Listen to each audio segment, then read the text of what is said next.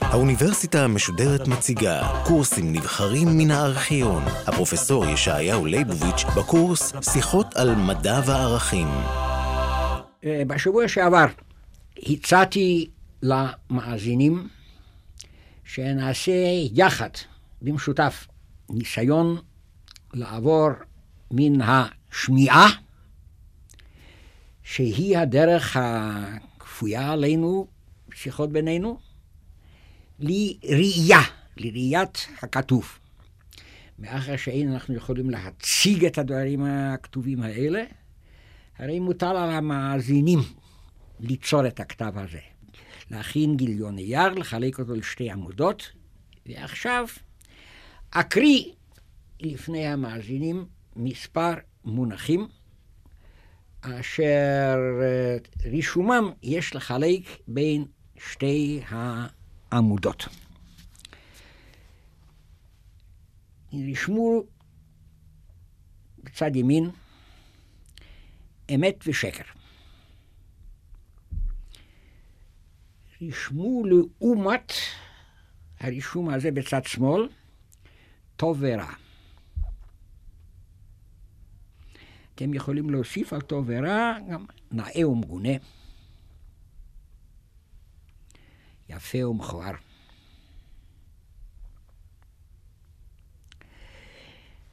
עכשיו רשמו בצד ימין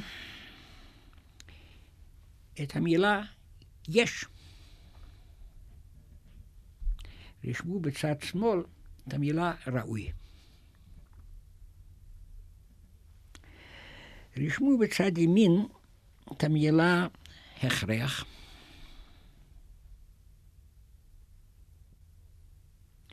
רשמו בצד שמאל את המילה חיוב. רשמו בצד ימין ידיעת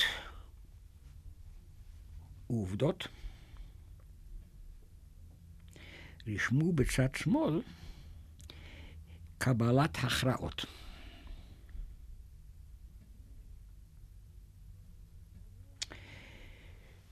וימין הסברה.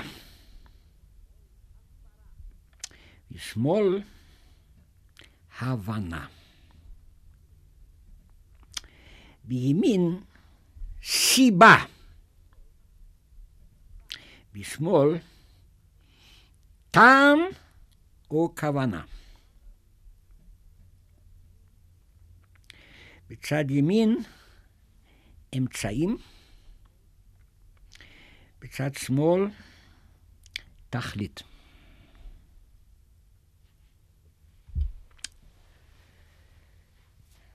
דומני שכל המאזינים, במקרה זה ניתן לומר גם כל הרושמים, גם אם לא עסקו ואינם עוסקים באנליזה של מושגים, מבחינים יפה. שתי העמודות האלה מציגות שני עולמות בתחום התודעה האנושית. שכל העמודה מימין שייכת במה שמבטא את מה שהאדם יודע, ועל כל פנים קשור לידע שלו. כל מה שבצד שמאל מבטא את מה שהאדם רוצה, או כל דבר שהוא שואף אליו. והשאיפה היא ביטול הרצון. לשון אחר, כאן יש ניסיון להציג בצורה פשטנית מאוד. כל פישוט, כמובן בהכרח, איננו יכול להיות תיאור מדויק. כי כאן יש ניסיון להציג בצורה פשוטה מאוד את העימות בין העולם שלא שייך המדע, ובין העולם שבו שייכים הערכים.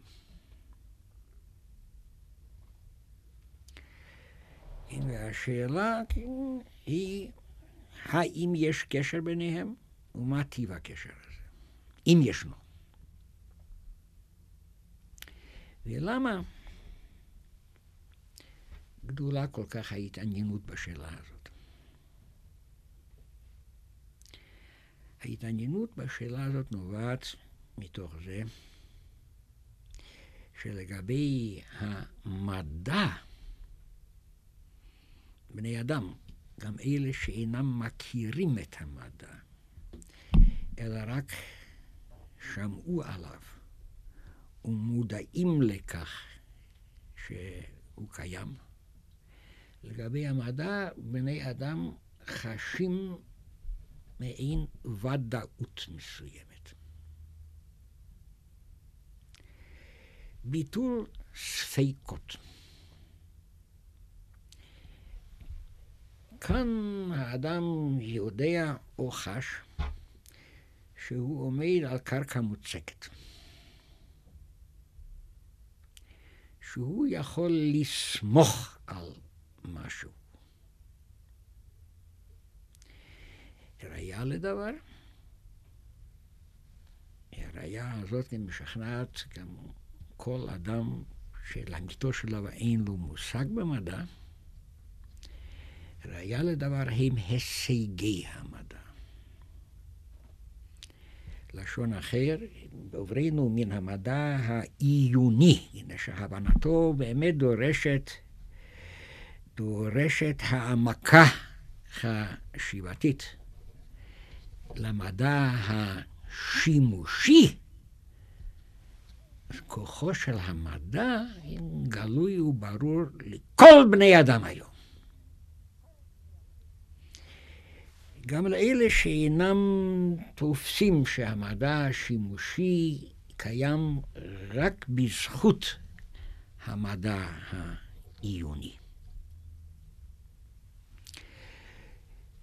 כוחו העצום של המדע המעשי איננו מוטל בספק. אם כוחו הוא כזה שהיום עצם הקיום האנושי מותנה בו. וזה אולי אחד השינויים הכבירים ביותר בתולדות המין האנושי.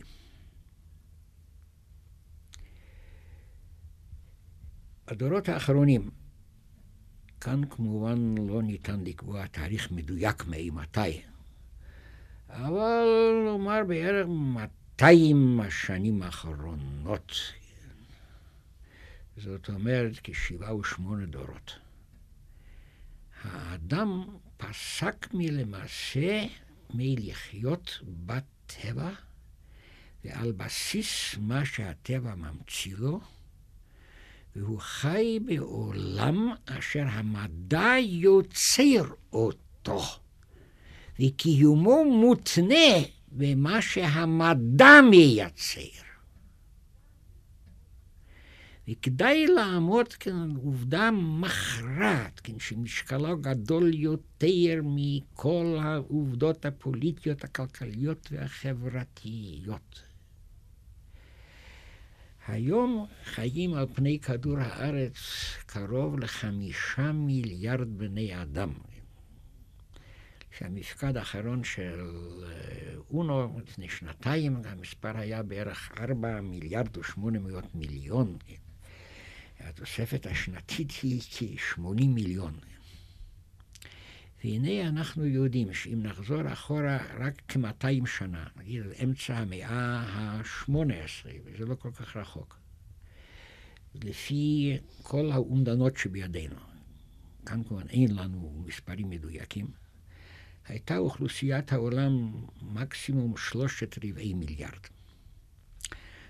750 מיליון. היום, כפי ששמענו, קרוב לחמשת אלפים מיליון. ומה שמרשים ביותר הוא שאם ננסה לחזור אחורה לתקופה היסטורית דומה יותר, נניח אלפיים שנה. לגבי העולם המערבי, זה תקופת האימפריה הרומית, שהייתה מבנה מסודר ומאורגן מאוד מאוד. בשבילנו במיוחד, כן, זה תקופת החורבן, ראשית הגלות. שוב, לפי כל האומדנות, כאן באמת מדובר רק על אומדנות, כן, הייתה אז אוכלוסיית העולם אולי 300 עד 400 מיליון. אחרי מה אנחנו רואים? שבתקופה של קרוב לאלפיים שנה, 1,700 שנה, אוכלוס... אוכלוסיית העולם בערך הוכפלה. בתקופה של כמה, 60 עד 80 דורות, היא בערך הוכפלה. זאת אומרת, התוספת במשך דור אחד הייתה כמעט אפסית. כמובן היא הייתה, היא לא הייתה, אז גם ב-80 דורות לא היה נוצר שום דבר. אבל היא כמעט, הייתה כמעט בלתי ניכרת. והנה בעשרה ושנים עשר הדורות, מאז אמצע המאה ה-18, אוכלוסיית העולם גדלה פי שש או פי שבע. מה קרה? הביולוגיה של אדם לא נשתנה שום דבר. לא נשתנה שום דבר. בני אדם לא התחילו להעמיד צאצאים באופן פתאומי במאה ה-18. להוליד, ללדת, וכמובן להיוולד, זה מנהג אנושי עתיק ימין. בכל הזמנים, בכל הדורות, בני אדם היו נוהגים להיוולד.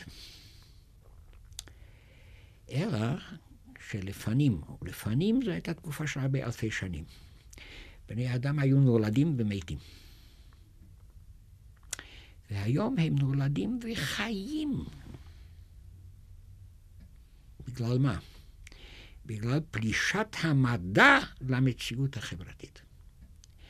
הגות מדעית, חשיבה מדעית, כבר הייתה בתקופה שקדמה למאה ה-18. אבל פלישת המדע לתוך המציאות החברתית התחילה רק במאה ה-18. וזה שינה את אושיות הקיום האנושי. דבר זה איננו משנה את הטבע האנושי.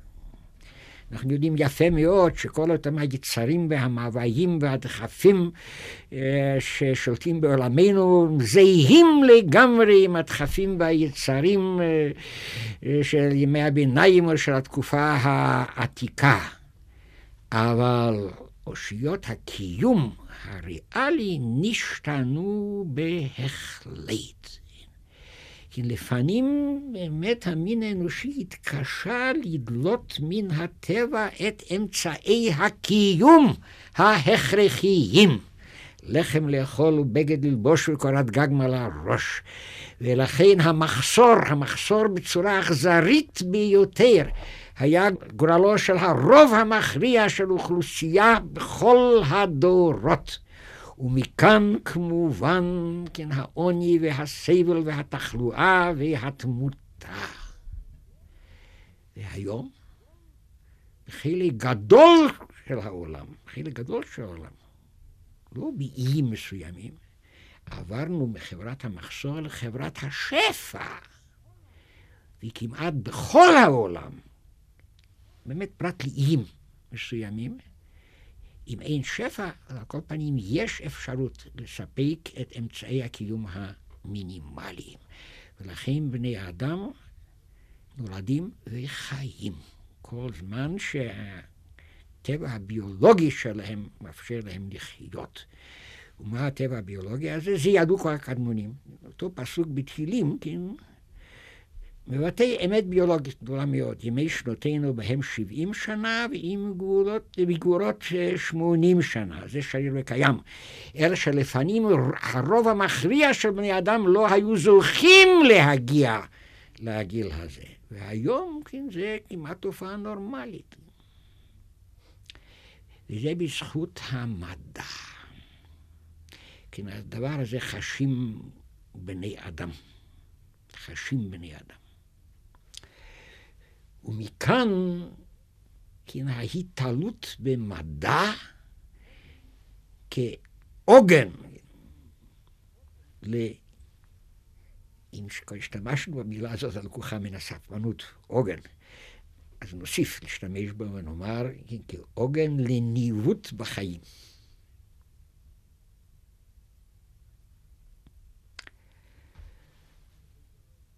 אבל הניווט בחיים, ככל ניווט,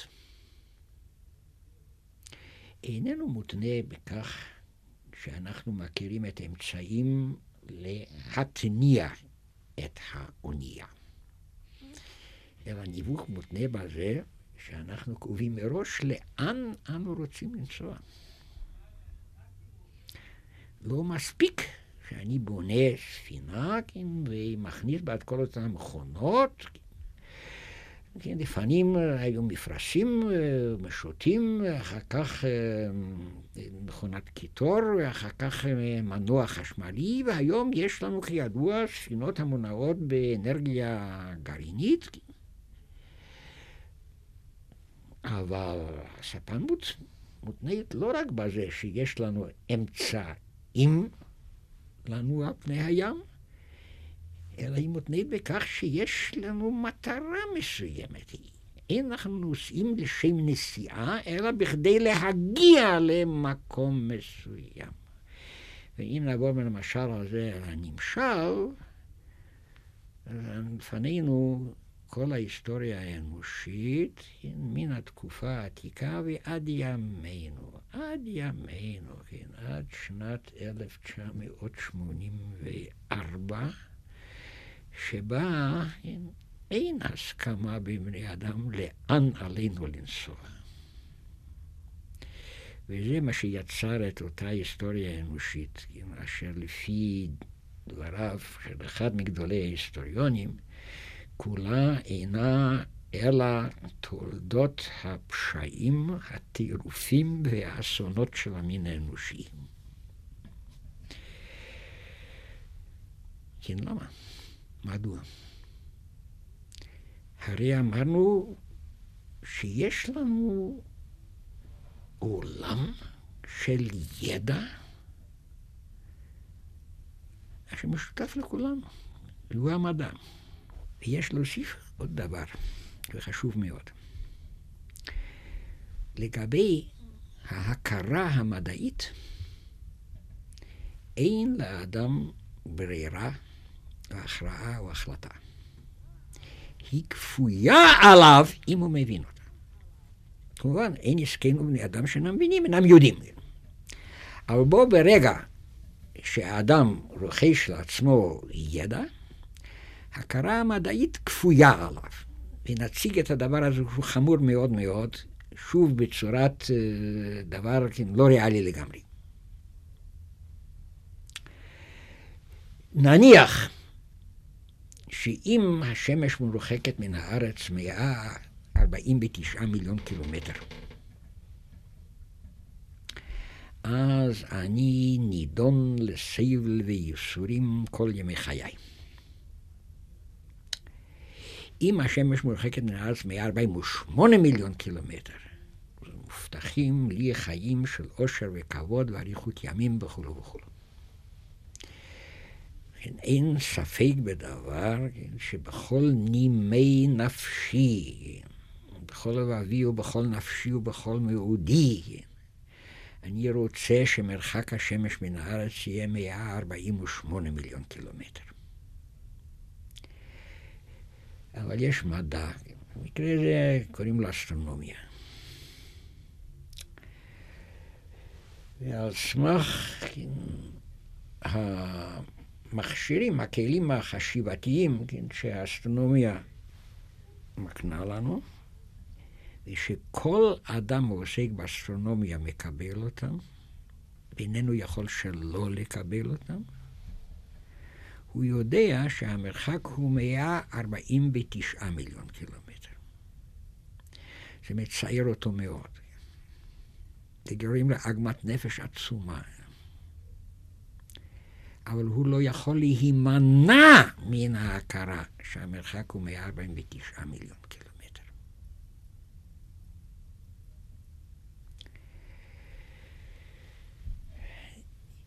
ולזה הדבר שאנחנו קוראים לו האובייקטיביות של המדע. יש לציין דבר אחד, של תיקון של תפיסה שרווחת מאוד מאוד. כאילו מושג האובייקטיביות חופף את מושג האמת. וזה טעות. האמת הוא מושג מטאפיזי גדול מאוד מאוד, כן, שלא נעסוק בו כאן. האובייקטיביות פירושה קביעת, קביעה שאיננה מותנית בטיב האדם הקובע. והיא יכולה להיות מוטעית, יכול להיות שאנחנו כולנו טועים. אבל ההתאמה היא המילה כולנו. לא, אני טועה משום שאני בעל אינטרסים מסוימים, קיבלתי חינוך מסוים וכולו וכולו, אלא הידע שיש לנו איננו ידע שלם, ולכן אנחנו כולנו טועים. אבל שוב כולנו. כן, האובייקטיביות של המדע מתבטאת לא בזה שיש לנו ערובה לאמת של המדע, אלא שבתנאים מסוימים של הידע המדעי, למשל, אותם התנאים של הידע הקיימים עכשיו, בסתיו ובחורף 1984, כל המבין את המדע יודע את אותם הדברים. ייתכן שמחר יתברר שדברים מסוימים בטבע לא היו ידועים לנו בכלל. וברגע שאנחנו יודעים אותם, אז גם הכרתנו תשתנה. אבל אין זה מערער את עובדת האובייקטיביות. אבל בו ברגע שאנחנו מגיעים לשאלה מה לעשות, אז אנחנו מגלים שאין תמימות דעים בבני אדם. ואני חוזר להזכיר לכם את הדוגמאות הבדיוניות כן, שהצגתי לפניכם לפני uh, שבוע. זאת אומרת, ההחלטה מה לעשות איננה כפויה על בני אדם. לשון אחר היא איננה אובייקטיבית.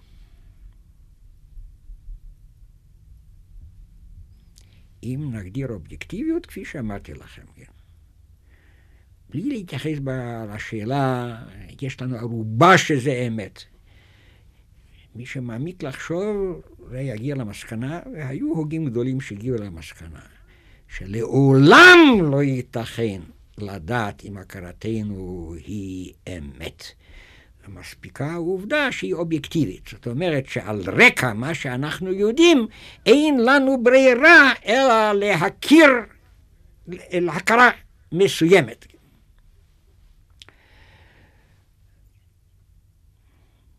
אבל אין שום דבר שמחייב אותנו לרצות את אותם הדברים.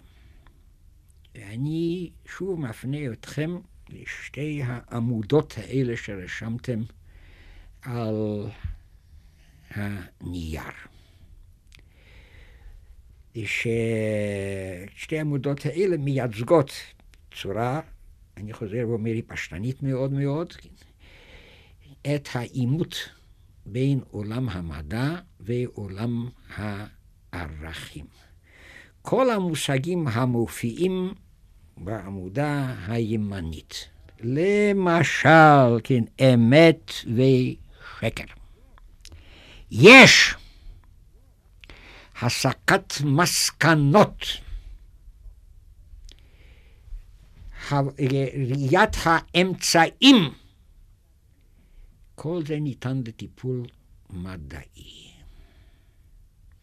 אם אני שואל באיזה דרך אפשר להגיע למטרה מסוימת, אז ייתכן שיש מומחים שייתנו תשובה לדבר הזה, ואז נגלה שכל המומחים יהיו בדעה אחת. המטרה הזאת אפשר להשיג בדרך זו ולא בדרך אחרת. אבל כאן אמרנו אמצעים להשגת מטרה מסוימת. קודם כל, כשאני שואל את המומחה מה הם אמצעים, שאלתו תהיה אמצעים למה? ואז אנחנו מגלים את העובדה שכאן אין הסכמה בין בני אדם מהי המטרה ומה התכלית שיש לחתור עליהם.